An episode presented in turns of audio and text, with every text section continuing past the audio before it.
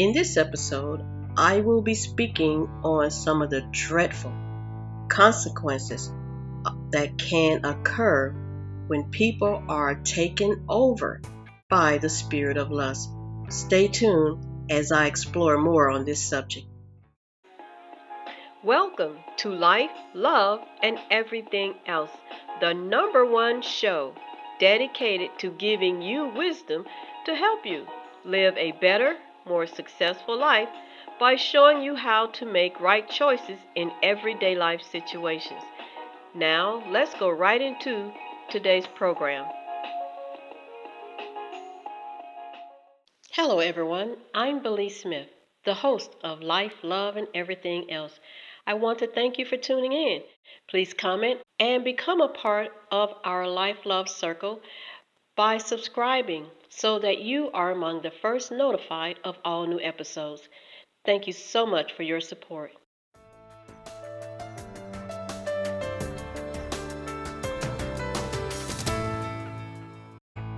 I want to play a little clip that is a story in the Bible about two of David's children his oldest son and the son's half sister Tamar.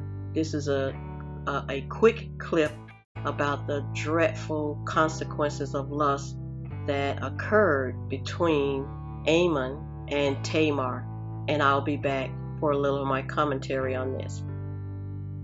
Tamar and Absalom, the most tragic story of lust and revenge. The story of David's children is evidence of how negative attitudes can destroy so much if they are not dealt with and stopped in time. Amnon, son of David, fell in love with Tamar, the beautiful sister of Absalom, son of David.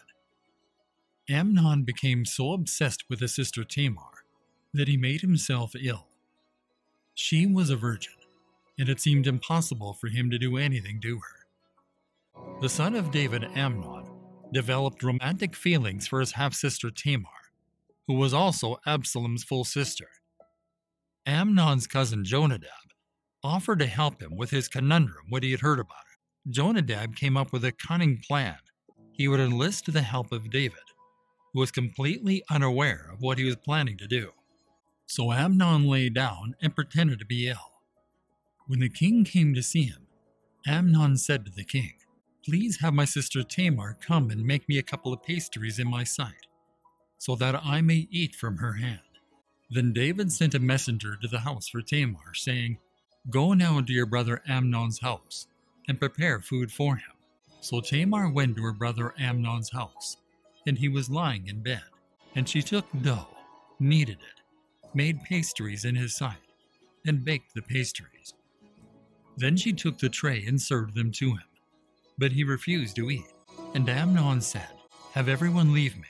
So everyone left him. Then Amnon said to Tamar, Bring the food into the bedroom, so that I may eat from your hand. So Tamar took the pastries which she had made, and brought them into the bedroom to her brother Amnon. When she brought them to him to eat, he took hold of her and said to her, Come, sleep with me, my sister. But she said to him, No, my brother, do not violate me for such a thing is not done in Israel. Do not do this disgraceful sin. As for me, where could I get rid of my shame? He would not listen to her. Since he was stronger than she, he violated her and slept with her. 2 Samuel chapter 13, verses 6 to 14. For he was adamant about his sin. Then Amnon hated her with intense hatred. In fact, he hated her more than he had loved her. Amnon said to her, Get up and get out.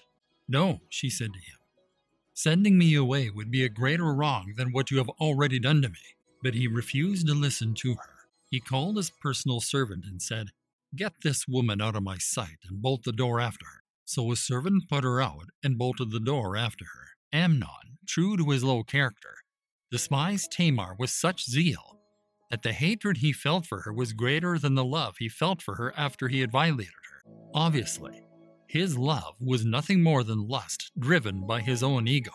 She put her hands on her head and went away, weeping aloud as she went. Her brother Absalom said to her, Has that Amnon your brother been with you? Be quiet for now, my sister. and Tamar lived in her brother Absalom's house, a desolate woman. 2 Samuel chapter 13, verses 19 to 20. Absalom comforted Tamar, but actually, he was already plotting revenge against Amnon for defaming his sister, so he waited patiently, hoping for a chance at vengeance. Two years later, when Absalom's sheep shears were at Baal Hazor near the border of Ephraim, there were big celebrations in the works. He invited all of the king's sons, the most important of whom was Amnon. At a predetermined signal, Absalom spoke to his servant. Then Absalom commanded his servants, saying, See now, when Amnon's heart is cheerful with wine, and I say to you, Strike Amnon, then put him to death. Do not fear. Have I not commanded you myself? Be courageous and be valiant. And the servants of Absalom did to Amnon just as Absalom had commanded. The innocent, as well as the guilty, can suffer harm as a result of lust. Lust. We hear that word, but it has become a bit watered down in how people look at it, how how people feel about it, how effective it is in shocking people. When people talk about lust nowadays, it doesn't seem like it's a big deal. Where there was a time when the word lust just brought up so many thoughts and feelings among people, it was almost like taboo to admit that some of those feelings or thoughts or actions even actually existed. But now, in a time where it seems like everything goes, especially every and anything that seems taboo. But I decided to talk about this as I was preparing for some other messages, and I realized that some of the things that I will be talking about, and because I'm such a deep thinker, I thought about so where where do these actions generate from because before there is an action, there's a thought, there's a feeling. Nothing happens coincidentally. People think about it. And one of the definitions for lust is defined as a psychological force producing intense desire for something or circumstance, and lust can take any form such as the lust sexually, lust for money, lust for power, lust for fame, and so on and so on. But before people get to that intense feeling to lust after those things, there is a thought process. So it's interesting to know a lot of us don't think of lust as a psychological thing, but it starts in the mind. It starts in the mind. And there is a scripture where Christ said, So as a man thinketh, so is he. When people do certain things, it first starts in the mind.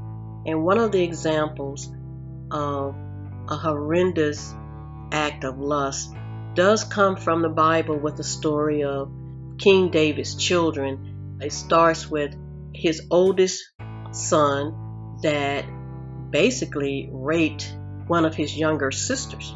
He became so overwhelmed in lust for his other sibling that it sounded like it almost drove him crazy because it was a psychological thing that more than likely he pondered on daily to get to a point to where it was no longer taboo for him in his mind, in his heart, his spirit, not to touch his sister, not to defile his sister.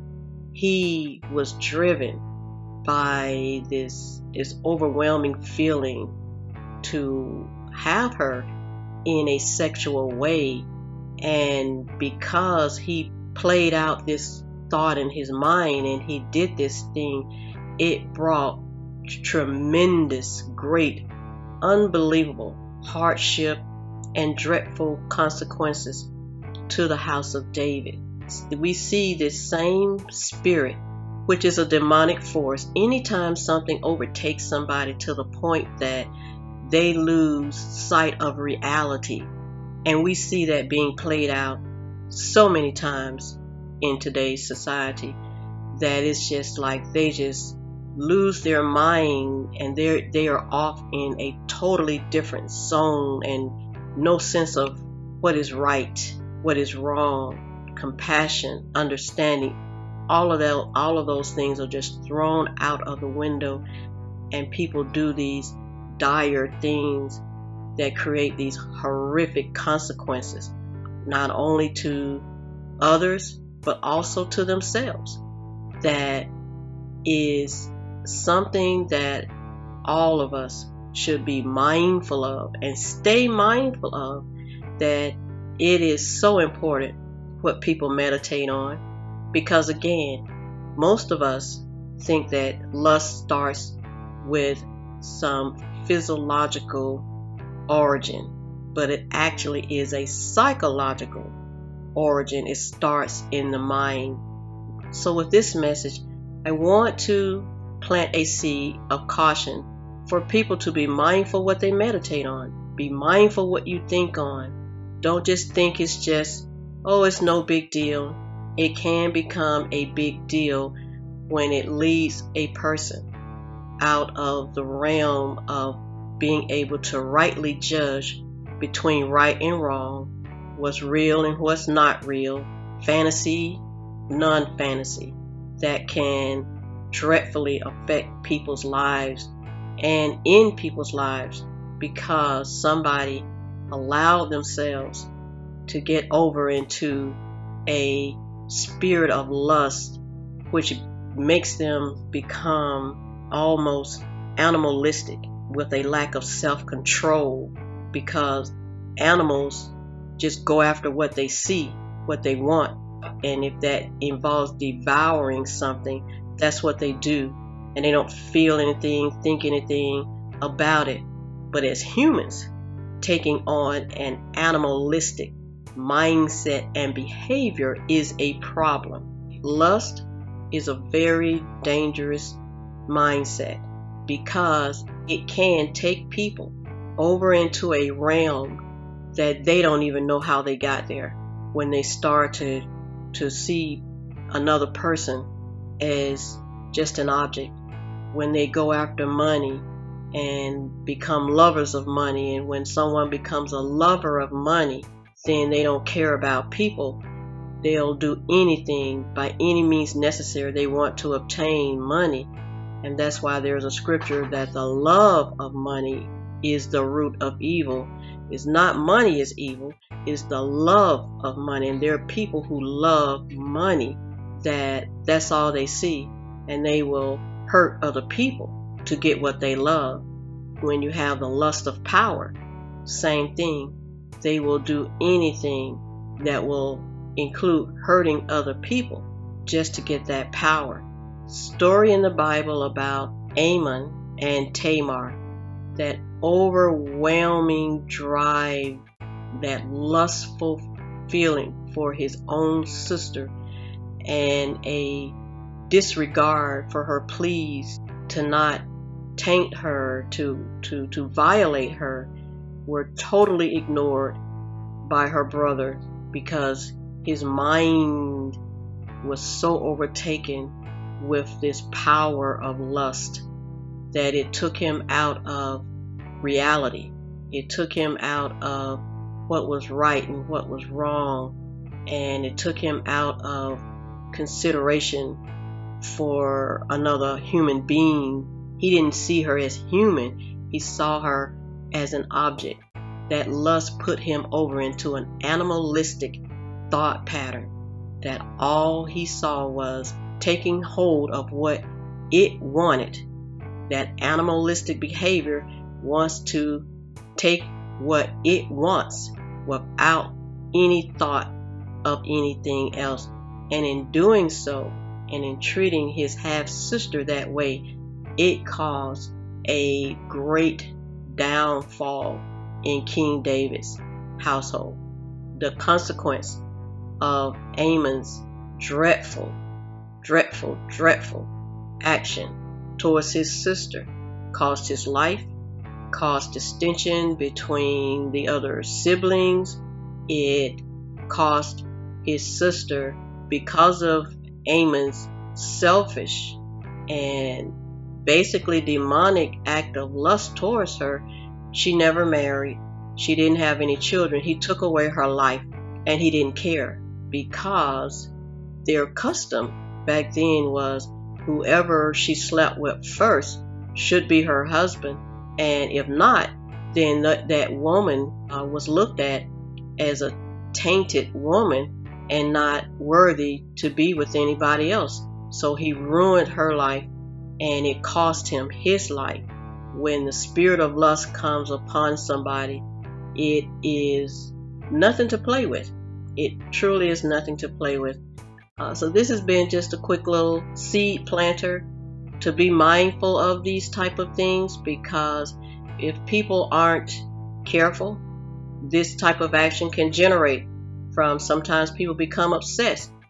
And obsession can start with the spirit of lust that leads over over into them being so preoccupied with whatever this thing is they do this morning noon and night meditate on this thing morning noon and night and it becomes really unhuman that it can drive people into doing some unconscionable things and this has been a quick little reminder of what meditate on making sure that it's not something that is ungodly.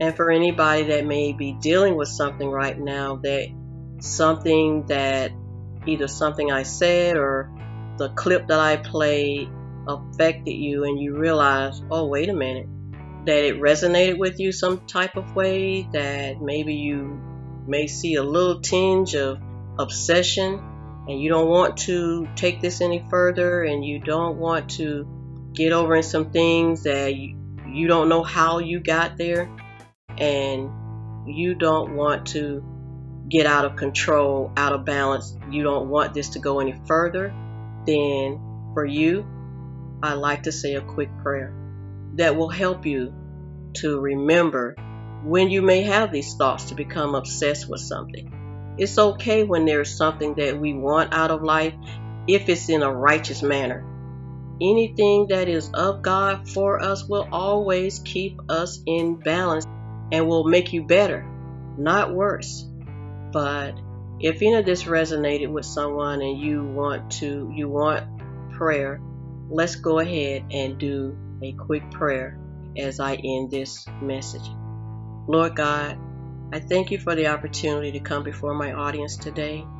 I thank you, Lord, for those who tuned in. I thank you for anything that was said that if it resonated with anybody and convicted them or made them uneasy in a way that, oh, wait a minute, that they think that they may have wandered over into something that they didn't mean to wander over into. Or if anybody's listening, Lord, that they have wandered, wandered over into something and it didn't matter if they meant to do it or not. But this is a, an opportunity, Lord, for them to get it right. I pray, Lord, that you will stabilize their mind. You will, I plead the blood of Christ Jesus over their mind to cleanse it, to purify their mind, to think on good thoughts. Your word tells us to think on those things that are good, Lord God. So I pray for the minds of my listeners that they will meditate on those things that are good, and that they will, in hearing this prayer, Lord, pray to you on their own and ask forgiveness for anything that they know they thought and they know that they've already done out of the spirit of lust, Lord, and they want us they want repentance. I pray, Father God, that they will come to you and repent that they need to ask forgiveness out of their own mouth, Lord, because out of their mouth, coming from their heart, to ask your forgiveness. And I pray that in them doing so, that you will help them to do better going forward and give them the plan to whatever it is that they are trying to achieve in a good way, Lord, that you will help them. I pray that you will order their steps. Your word says that the steps of a of a good person are ordered by you, Lord God. So I pray that those listening that they will want to follow your ways and that their steps are ordered by you, Lord. And I thank you, Lord, for anybody who has received this word, Lord, and that they truly are repentant with you. And when they come to you and ask forgiveness out of their own mouth, Lord, that there will be a tremendous positive change in them and in their life going forward. In your name, Lord God, I pray. Amen. Well, I thank those of you who are listening and who received this prayer. Thank you for tuning in, and as always, take care, and I look forward to speaking with you again.